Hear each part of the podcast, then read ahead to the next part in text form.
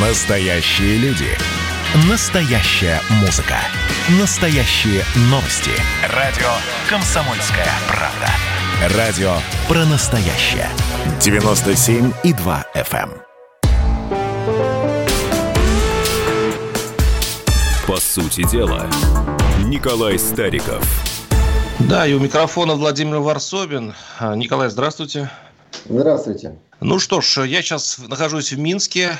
Э, Поговорим о минских событиях, о том, что не произошло в эти выходные, потому что ждали, что будут э, очередной, очередная серия по свержению э, Лукашенко. Но вот я был в субботу э, на обещанной акции, и вот этот провал э, протестного движения происходил передо мной. Это выглядело достаточно жалко. Э, Люди просто не вышли э, к ОМОНу. Не захотели они больше садиться в Окрестино.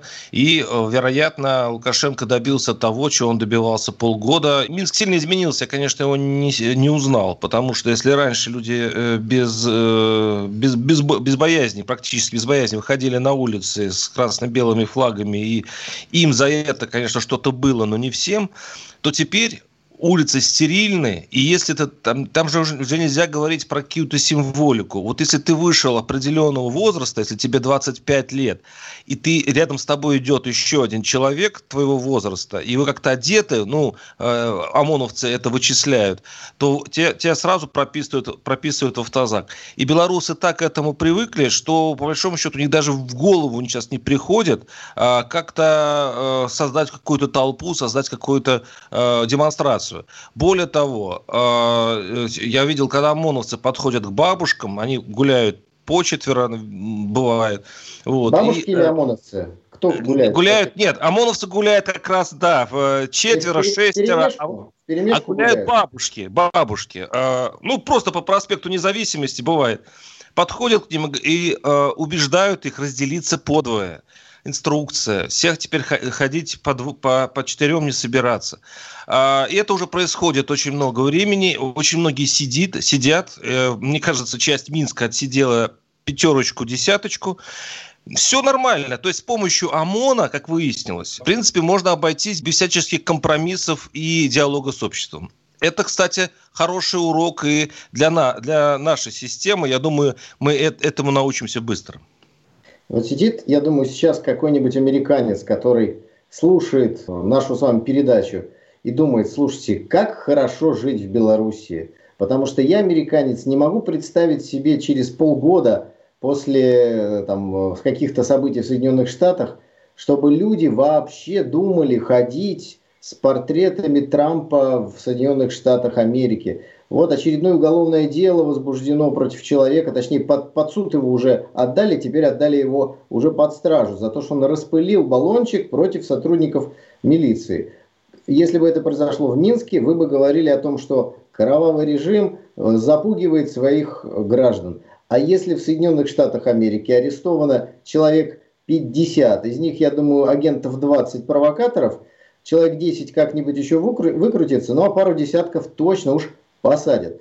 Там-то вы что скажете? Николай, вы Кровавый меня не слушаете. Вы как будто не меня Нет, я слушаете. Я, же слышу. говорю не, Я я же говорю о, о прохожих. То есть там нет никакого действия, никаких баллончиков. Просто человек идет, его берут. А, еще раз говорю, при мне вот э, там около цирка, здания цирка, кстати, э, ну так вот примерно забирали людей, э, взяли корреспондента-коммерсанта, который изо всех сил пытался выглядеть как обычный минчанин. То есть он ничего не фотографировал и так далее. Кривошеев Кирилл может это все подтвердить. Он просто не, не сошел именно по возрасту. Ему э, 25 А теперь, лет. Владимир, давайте, давайте добавим самую главную вводную, чтобы была у нас американо-белорусская дружба, как говорится, в полном разгаре.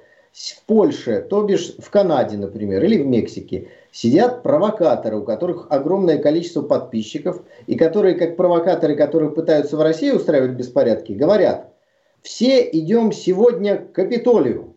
Там у нас день протеста против чего-нибудь, день воли. Поэтому каждый честный американец должен взять что-нибудь в руку, портрет Трампа, э, ленточку, в, значит, звездно-полосатую и выйти к Капитолию. И вот дальше всех случайно гуляющих около Капитолия и начинают задерживать ОМОНовцы. Давайте вот эту вводную скажем и попробуем понять, а в чем разница? Вы уверены, что власти Вашингтона, зная, что подрывной канал, действующий в Мексике, призывает к массовым беспорядкам, не отправили бы полицейских в США к Капитолию для того, чтобы останавливать якобы случайных прохожих, как минимум их проверять? Да они бы ракету отправили к месту дислокации этого телеграм-канала. Николай, Или подождите, ну, ну подождите, ну, подождите. Вы э, все время ставите в положение, чтобы я защищал э, американцев. Я совершенно это делать не хочу. Просто здесь э, дьявол в деталях.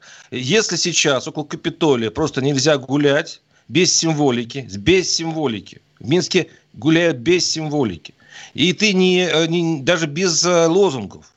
Даже если ты просто идешь на работу, возможно, люди, которые идут мимо Капитолия на работу, рискуют оказаться в каталажке. Нет, если ваша информация правдива, то это, конечно, я думаю, сейчас в Америке идет большая буча, и э, сейчас пинают все э, местную полицию, потому что так там просто так э, задержать человека за, за ничего нельзя. Но я так думаю. Если что-то изменилось в Америке, это очень грустно.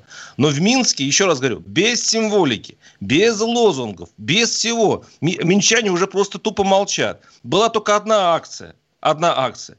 Они решили погудеть. Около цирка несколько машин, там, может, 5, может, 6, нажали на клаксоны.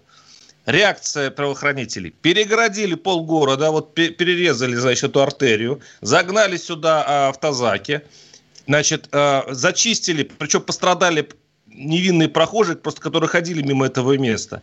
А те, которые гудели, переписали номера, и они стали, а, их оштрафовали даже лишили прав на следующий день. Это официально объявлено. Дело в том, что срочно 1 марта были введены в законы под, под э, эти поправки, и все, на следующий день те, кто гудел... Вот можете представить в нормальной стране а, вот, так, вот такие чрезмерные, скажем так, очень странные проявления силы? Ну, слушайте, вот ровно такие же проявления, через, может быть, даже чрезмерные, я соглашусь с вами, проявления силы мы наблюдаем сейчас везде в Европе. Были приняты специальные законы, в том числе в Германии, которые теперь совершенно спокойно позволяют, не согласовывая с землями, проводить определенные, вводить карантинные мероприятия. А тех, кто возмущаются, лупят дубинками, собаками травят, как это было в Голландии, поливают из водометов, все делают. Но все это, Владимир, здесь я благодарен вам, происходит исключительно на основе закона. Вот это важно. Закон. Закон позволяет это делать. Поэтому в Беларуси изменили правила дорожного движения. Нельзя теперь гудеть. Это закон? Закон. Если ты гудишь, ну, при определенных обстоятельствах, соответственно, ты нарушаешь закон. Ну, что, слушайте, вот все в данном случае в Беларуси происходит как в Соединенных Штатах. Ну и последнее, что бы я хотел сказать, вы сказали вот так, как всегда, все невинные. Может быть, там случайных прохожих и забрали, потому что всегда эта технология провокационная. Э, кто-то сидит в Польше, а кто-то, кто случайно идет, может выглядеть как потенциальный участник беспорядков. Так вот, в США не то, что прогуливаться нельзя было рядом с Капитолием или идти с работы. Там, если вы помните, перед выборами, до и после, очень длительный период, вообще отгородили огромный кусок, где обычно американцы спокойно гуляют. И просто поставили людей с автоматами в числе 10 тысяч человек. Ну, хорошо а... бы так, хорошо бы так сделали и здесь. Но перегородили, нельзя ходить. Но э, в определенное время в Минске это просто полицейское государство. Я, я когда э, хожу по Минску вот в эти дни, у меня такое ощущение, что это я не Незнайка на Луне, да, вот Чиполлино. Вы знаете, когда э, вот эти Карабас-Барабас и его верные эти самые ищейки, да, вот вокруг вот эти люди в черном, вот в этих масках. Такое ощущение, что э, немцы захватили Минск снова. Это оккупация. То есть, вот а, если ты как-то не так выглядишь, прошу, пожалуйста, в концлагерь. Это удивительно. То есть, два дня, ну, вот два дня на этой неделе Минск был просто в страхе. Еще раз говорю, ни одного лозунга, ни одной бело-красной, э, как, как здесь называют тряпки, э, э, эти, кто любит Лукашенко. Но при этом мощный страх. Вот Владимир, именно в таком страхе Лукашенко собирается править дальше. У меня это удивительно, это, возможно, интересный опыт. Жить спокойно на штыках. Вот, Владимир, смотрите, я вас сегодня прям во всем поддерживаю, за исключением выводов, потому что вы у нас очевидец. Итак, фиксируем несколько фактов. Первое. В Минске никто не вышел на протестные митинги. Как сказал журналист «Комсомольской правды» Владимир Артур. Вообще ни одного человека. Вышли, но сидели по дворам, наверное. Нет, вообще ни одного. Никакой символики, ничего. Одни бабушки, гуляющие почему-то в Минске по четыре уважаемые бабушки за раз. Не знаю, какая это минская традиция. Никто не вышел. Полный крах борьбы с Лукашенко. Вот полный. Потому что ни один человек за свои идеалы не готов даже штраф заплатить а просто все случайно гуляли, фотографировали, дышали воздухом, и виноват в этом только провокатор, один одинокий, сидящий в Варшаве, призывающий людей туда, куда они не хотят идти. Они его не слушают, не читают. Боя... Все боятся. Согласен, Это только Второе. слово не, не хотят, Подожди. боятся. Это Подожди. разные вещи. Второе. Я с вами абсолютно согласен. Как говорил еще Наполеон, что на штыках сидеть совершенно неудобно. Невозможно и не нужно. Поэтому мы, пользуясь случаем, с вами можем дать рекомендацию, совет э, со стороны белорусским властям начинать сворачивать те чрезвычайные мероприятия, которые они ввели в законодательную базу, в ежедневную работу правоохранительных органов по предотвращению самой настоящей попытки государственного переворота, которую вы тоже своими глазами наблюдали и нам рассказывали. Все, этой попытки нет, она провалилась, Поэтому все чрезвычайные меры можно сворачивать. Пусть минчане спокойно гуляют. Следующий пункт. Когда вы, с одной стороны, свернули все э, меры, которые вы сделали, чтобы не получилось силового захвата власти, антиконституционного, вот здесь-то самое время развивать ту конституционную реформу, о которой нам говорил Лукашенко. И не мы о ней поговорим чуть-чуть э, позже. Хорошо. Давайте прервемся на небольшой блок рекламы. Оставайтесь с нами, продолжим. Как дела, Россия? Ватсап-страна! Это то, что обсуждается и то, что волнует. Это ваши сообщения в прямом эфире, в том числе и голосовые. Каждый будний день с 11 до 15 часов с Михаилом Антоновым. Эфир открыт для всех. Включайтесь. Радио «Комсомольская правда». Радио про настоящее.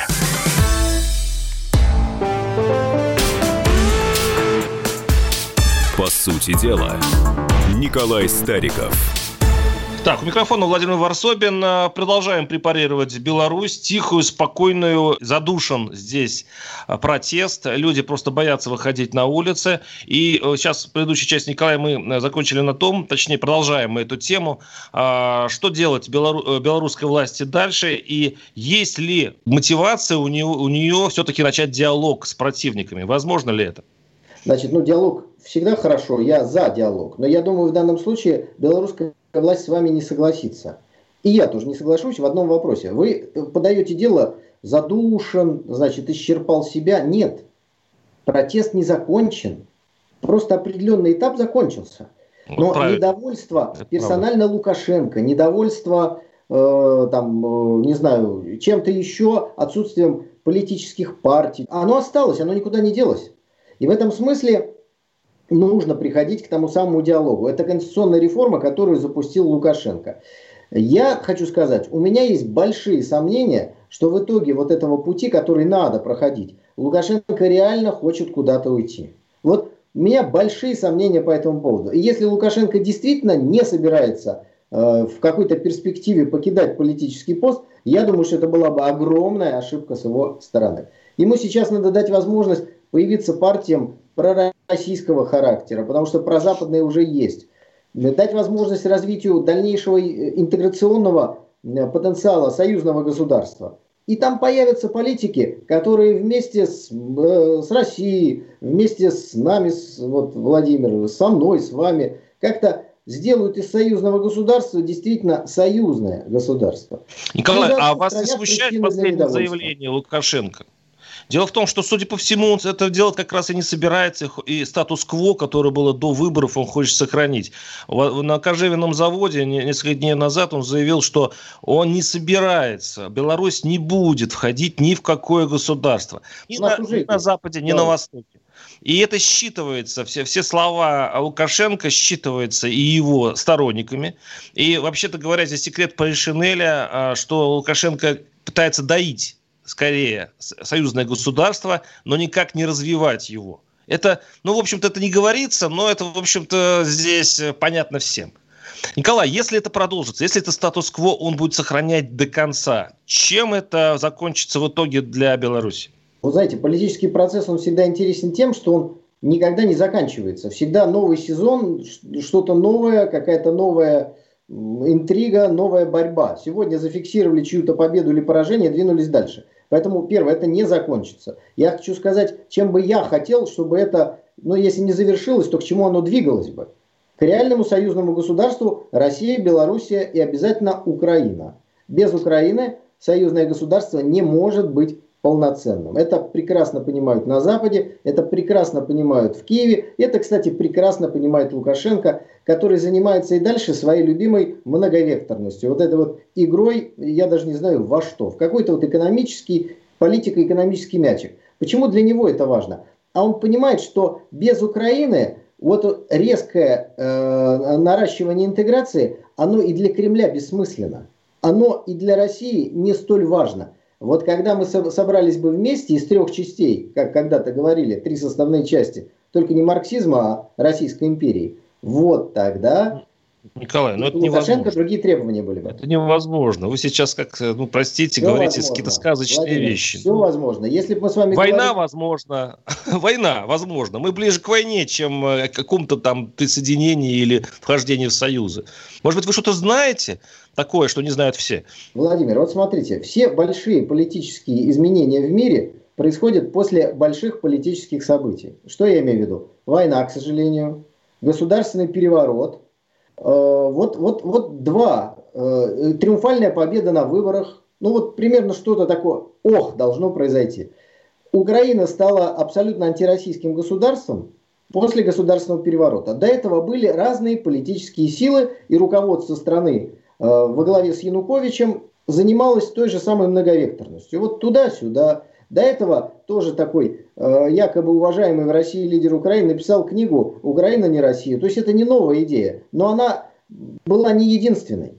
Произошел государственный переворот, силой подавили, убили оппонентов, выгнали из их, их страны и все, создали государство, которое стало антироссийским. Чтобы его переформатировать, к сожалению, должны тоже произойти серьезные политические события. В этом смысле я с вами согласен. Но, конечно же, не хочется войны. Сегодня, вот сегодняшняя Украина, конечно, ни на какую интеграцию с Россией она не пойдет. Но не потому, что люди этого не хотят, а потому что в политике в Киеве сидят, которые для другой цели призваны. Они подождите, подождите. Вы сейчас упадете дальше, но здесь вот притормозите, пожалуйста. А, вы говорите после... Вот говорите так, как будто война дает возможность к сближению. А, а читается это так. В случае войны одна страна, ну, как обычно, ну, бывает так, побеждает другую, что естественно, и в этом случае другая сторона деваться и некуда, она входит в союз. Вы говорите о завоевании? Вы поменяйте слово «страна» на слово «сторона», и тогда все понятно. Одна сторона победила другую, да. либо у них э, ничья, то такой тоже бывает, но редко, и находится новый политический консенсус. И все, и через некоторое время все эти раны, конечно же, зарастают. Только таким способом были созданы все государства, которые мы знаем. Великобритания, Англия последовательно завоевала Уэльс, завоевала Шотландию, привела ее к покорности, получилась Великобритания. Соединенные Штаты Америки подняли незаконный мятеж против своего государя Георга, победили вооруженным путем британскую экспедиционную армию и создали достаточно успешное государство, которое сегодня находится в сложном положении. Но так всегда было. Николай, прошу, прошу в реальность, прошу в реальность из 19-18 века. Хорошо, даже если так случится, куда вы денете очень большую часть белорусов, которые этого не хочет, и большую часть украинцев, которые этого не хочет, они да, даже с помощью пропаганды, э, если мы там, э, войдя условно танками в Киев, будем их, но это же очень большая проблема. Как Владимир, ее решать? Значит, первое, я не призываю никакой войне, уж тем более с Беларусью. У нас союзное государство. Дальше, в чем Э, я бы так сказал, отличие немецких нацистов от э, всех других политических режимов, которые до них существовали. Немецкие нацисты решили, что раз они приходят на какую-то территорию, они должны физически истребить всех, кто с ними не согласен и кто им не нравится. До этого все политические режимы действовали совершенно по-иному. Они давали возможность событиям двигаться дальше. То есть, если кто-то не согласен с установившейся властью, он просто уезжает. кто-то не согласен с, э, установившимся порядком, но он дальше работает, женится, у него появляются дети. И через 20 лет новое поколение, ну, уже как-то вроде все, все родное, все свое. Вот так всегда создавались государства. Никого Притер... никогда Претерпився, как говорят в Беларуси. Не истребляли. Этим занимались только нацисты. И поэтому их тысячелетний рейх просуществовал 13 лет. Потому что они заслужили всеобщую ненависть, все против них боролись. Куда бы они ни приходили, там начиналась борьба местного населения против них. В самых тихих и спокойных уголках. Вот Белоруссия, вы сами знаете, люди крайне спокойные. Это как нужно было довести людей, чтобы Белоруссия стала самым партизанским краем. Вот, вот разница между нацистами и государством. А я думал, вы сейчас говорите о сегодняшней Беларуси. Ну ладно, давайте... Я перед... говорю о той Беларуси но очень похоже на эту. Давайте перейдем сейчас к другой теме. Это вот этот несчастный кораблик, который застрял в Суэцком канале и парализовал, как тромб парализует кровеносную систему, э, всю нашу, ну, всю мировую экономику. Николай, ну, как вы это прокомментируете? Э, и что нам в этом случае делать? Россия в плюсе от этой истории или в минусе? Это не первый раз, когда корабли перегораживали Суэцкий канал, который является ключевой, важнейшей артерией. Причем, что важно, артерии, которые связывают между собой в основном Европу и Азию. Товары в США, соответственно, в Америку идут иным путем. Для, для этого Суэцкий канал не требуется. Вот теперь мы смотрим. Заблокировано на, ну, практически получилось на 6 дней вот эта важнейшая магистраль. Давайте представим, не знаю, в Москве какой-нибудь центральный проспект, не дай бог, перегородили в обе стороны. И вот машины подъезжают, и никуда им не деться, потому что все-таки у машины есть какая-то возможность автомобиля отвернуть в сторону. У корабля проблем э, значительно больше, особенно если он в этот канал уже зашел. Грузы не доставляются, есть э, просрочки, проблемы и так далее и тому подобное. Но главное не это. Это показывает уязвимость сегодняшней ситуации. До этого были, были истории, но они за часы были решены. А сейчас уже речь практически о неделе. Смотрите, газ в Европу доставляется через Суэцкий канал, как раз этими самыми газовыми танкерами. Давайте на секунду представим, что проблема затянулась. Европа сидит без газа. А тут появляются американцы и говорят, и не нужен вам Северный поток-2. Согласитесь, что прекрасный аргумент у немецких наших партнеров появился для того, чтобы сказать американцам, что, ребята, ну знаете, осталось там 50 километров достроить Северного потока-2, посмотрите, что происходит. Это первый плюс, который мы с вами можем увидеть в этой абсолютно, конечно, э, не нами организованной, если она действительно организована, ситуации. Второе, э, это прекрасная реклама Северного морского пути. Можно, просто это пока не пользуется большим спросом. Привычки к этому нет. Отправлять грузы из Азии значительно быстрее, чем э, вот этим долгим путем по теплому морю через Северный морской путь, который контролирует Россия и который Соединенные Штаты хотят забрать, забрать под свой контроль. Почему? Вот очевидно, они хотят контролировать все пути доставки грузов и тем самым контролировать и Китай, то есть Азию, и Европу, то есть потребителей э, вот этого самого китайского ширпотреба. Так что для нас это еще раз продемонстрировало уязвимость мировой экономики и важность тех проектов, которые предлагает Россия. Мы прервемся на несколько минут, оставайтесь с нами. Публицистка, комсомолка и просто красавица Диана Кади с пристрастием допрашивает главных ньюсмейкеров страны. В конце каждого выпуска спорщики заключают пари на главные темы дня. Что получит победитель? Скоро узнаете. Азарт, инсайды, разговоры шепотов и на повышенных тонах. Все это программа «Пари с Дианой Кади». Слушайте каждый вторник в 6 часов вечера по московскому времени на радио «Комсомольская правда».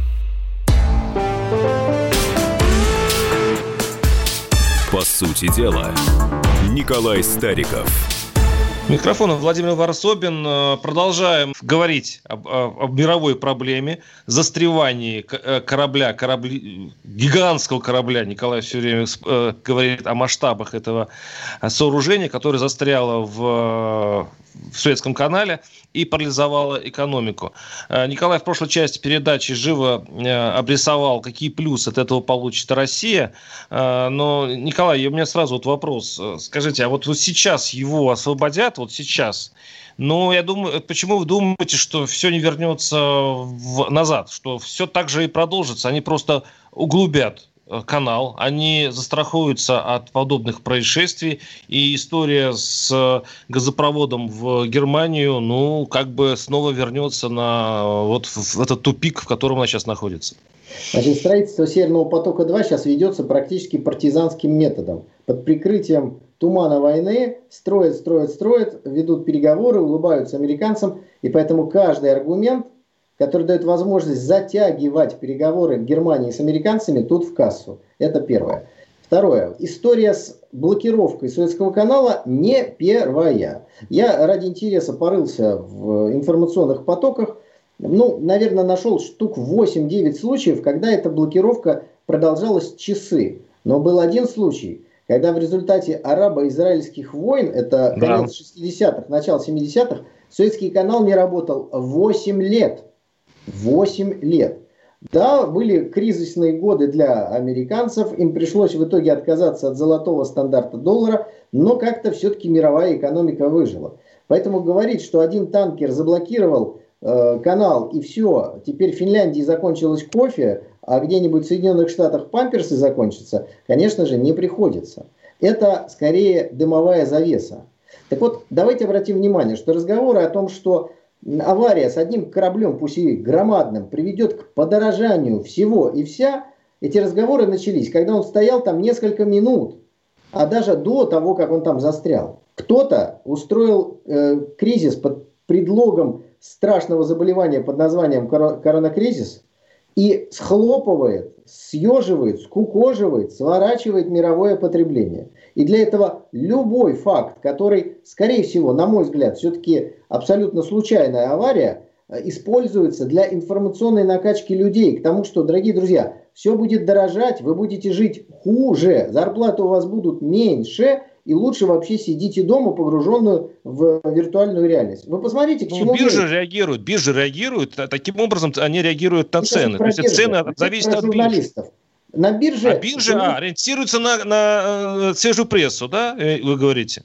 Нет, есть... пресса формирует понимание людей происходящего, она формирует сознание людей. А на бирже живут спекулянты, хлеб которых резко поднять цены на что-нибудь, а потом при резком их падении заработать свою разницу. Поэтому, во все виноваты журналисты, по-вашему, да? Нет. Вот во всех вот истории виноваты журналисты. По-вашему. Журналисты создают определенный образ мира. Так вот в этом новом прекрасном мире, о котором говорил еще Клаус Швабс, один из руководителей и создателей Давосского форума, в нем, в этом инклюзивном капитализме, не будет того потребления и того мира, который был до 2020 года. Вот это я хочу сказать. И в информационном поле эти процессы наступают гораздо раньше, чем в реальной экономике. Помните, сначала идея овладевает массами, и только после этого происходит изменение в реальности. Николай, Сначала вас послушаешь, вас послушаешь, и вот то, что сейчас, сейчас у нас э, растут цены в магазинах, и галопируют даже, э, то интересную вы мысль подали нашему правительству. Во всем обвинить э, журналистов, э, тех, кто раздувает истерику. Я помню, ваш коллега, ну, вы же собираетесь быть депутатом, ваш будущий коллега в Госдуме вообще предложил штрафовать и сажать за паникеров, которые говорят о том, что в соседней пятерочке цены повысились. Николай, а мне кажется, что вот я, мы немножко не об этом говорим, но вот когда все начинает начинают сваливать на журналистов, значит, идет какая-то беда, которая а, правительство не может контролировать, и она ищет козла отпущения. Вот. То, что происходит в наших магазинах, вообще никакого отношения к мировой экономике к сожалению или к счастью, да? не имеет. Конечно. Ну, слава богу. Значит, это, это, это, это правительство, э, ответственность правительства, не мировой экономики. Да, и несмотря на то, что в Советском канале застряло 26% российской нефти из 100% нефти, которые там находятся, к нашей экономике это все-таки не имеет никакого отношения. Поэтому повышение цен в соседнем магазине – это, скорее всего, желание ритейлеров не делиться своей маржой. Вот и, и все. Вот я к чему и веду, Николай. А вы, я, я говорю об естественных экономических процессах, вы начинаете говорить об э, журналистах и истерике. Ну, нет. Да, я, кстати, не исключаю, процессы, что которые что регулируются на более высоком уровне и которые неизбежно приведут к повышению цен, в том числе и в конкретной пятерочке. Объясню вам, что это такое. Это маниакальное фактически движение Запада так называемой зеленой энергетике, которая сейчас показала свое полное банкротство в ситуации небольших морозов в Техасе. Что это такое? Это значит, вы, как владелец предприятия, производите товар, он пользуется спросом, но вводится дополнительное водное. Он должен быть у вас зеленым. Это значит, что вы должны использовать в обязательном порядке какие-нибудь ветряки, шметряки, э, не знаю, там, э, накопители энергии, не, не сжигать газ, потому что он большей частью не демократический, и использовать водородные, водородное топливо и, соответственно, водородные котлы. Это все неимоверно дорого. Вас кто-то будет заставлять? Нет, вас никто не будет заставлять. Просто э, вашу акцию на бирже пометят не зеленой, а какой-нибудь там серо-буро-малиновой. И всем инвесторам скажут, что сейчас нельзя, нельзя вкладываться, потому что планета и так далее и тому подобное. Грета Тунберг много на это говорит. В итоге вы будете вынуждены, чтобы продолжать перекредитовываться, потому что вся экономика, она вся в кредит на Западе. У нас по-другому заводы не строятся. Мало у кого есть из кармана достать и завод построить. Вы будете вынуждены переходить на более дорогие технологии. Все это в ближайшие годы. Это неизбежно приведет к удорожанию продукции. И с другой стороны, мы с вами говорим о водных перевозках, морской путь, в чем проблема вот, э, перекрытия Суэцкого канала, это наиболее сегодня популярный, почему такие корабли огромные, способ доставки грузов от производителя потребителю. В данном случае вот этот корабль шел из Китая в Голландию. Так вот, еще до этой аварии цены на морские перевозки без какой-либо ну, разумного объяснения какого-то были увеличены на 300%. Они уже удорожали перевозку грузов. Поэтому продукция у конечного потребителя подорожает по нескольким причинам и очень сильно в ближайшее время. Нет никаких причин для увеличения стоимости перевозки. Ну, нет. А они уже выросли в 300%. Я вас спрашиваю, почему? Вы говорите про Потому что кому-то хочется сделать все недоступным для конечного покупателя. Вот и ввергнуть мировую экономику в огромный кризис. Вот, наконец-то вы поняли. Это не объективное увеличение цен. А застрявший вот этот несчастный контейнеровоз дает им возможность начинать плач Ярославные – да-да-да, все подорожает. И в голове обычного человека как-то все это склеится. Потому, ну да вот застрял, подорожало. Хотя одно к другому не имеет никакого отношения. Какая-то ерунда. Смотрите, если нет объективных совершенно причин, то э, перевозчики не будут э, увеличивать в три раза свои перевозки, потому они что у них тоже... Они уже увеличили. Нет, нет. Владимир, они уже но, увеличили. Но, э, иначе они проиграют конкурентам. Если они, они, подняли если они это сделали, но мне кажется, есть другие какие-то причины, но если вам верить, что он 300%, мне таких данных нет, но если это сделали, то ваше объяснение вот совершенно не коррелируется с, с тем, что произошло. Мне кажется, ну, что-то там произошло, возможно, с, э, с регистрацией судов, с налогообложением, с то, ценам на топливо и так далее. Ну, не как с зеленой экономикой. Ну, ладно. Владимир, ну, вот вам оставим, тема оставим для журналистского на... расследования на мирового уровня. Вы Бингсти расследовали. Расследуйте вот этих э, так сказать, закулисных дельцов, которые хотят, чтобы все в нашей самой распрекрасной пятерочке, семерочке и троечке подорожало, а также подорожало во всех западных сетях. Подождите, а вы же э, много, раз говор... много раз говорили, что мы должны быть самодостаточными и вообще не зависеть от мировой экономики. Мы движемся все-таки в направлении вот этой автономии, при котором нам хорошо и без них. Владимир, вот я напомню вам, что если мы возьмем наши все сети продовольственные – то только одна сеть э, под названием «Магнит» имеет отношение к Российской Федерации. Все остальные офшорные. Понимаете? Они завозят теми же самыми контейнерами, вывозят деньги в офшоры, и их интересы, пуповина и образ мышления находятся по ту сторону российской границы. Без решения этих вопросов, национализации, в том числе экономической элиты, мы будем всегда сильно зависеть от того, что происходит там. Поэтому вы правы, курс на независимость, на суверенность, он должен быть у нас в первую очередь в экономике. Честно говоря, то, что вы называете либеральным блоком правительства, мне такое впечатление, что тут не в, не в правительстве даже дело, а, а в том, что а, буржуазное государство, в котором мы живем с вами, не может находиться в автономии от других буржуазных государств, что бы они там народу не говорили. Поэтому эта психология, которую вы описываете, у нас навсегда, пока у нас этот режим находится, и Владимир Путин, кстати, кровь от крови и плоть от плоти, он рыночник, как он сам говорит, либерал, И э, от, мирового, от, от мирового сообщества он отрываться очень не хочет. Я думаю, не ну, будет. Ну, ну а пока эфир, он вещь строгая. Мы прервемся всего лишь на неделю. Оставайтесь с нами. До свидания, Николай. По сути дела, Николай Стариков –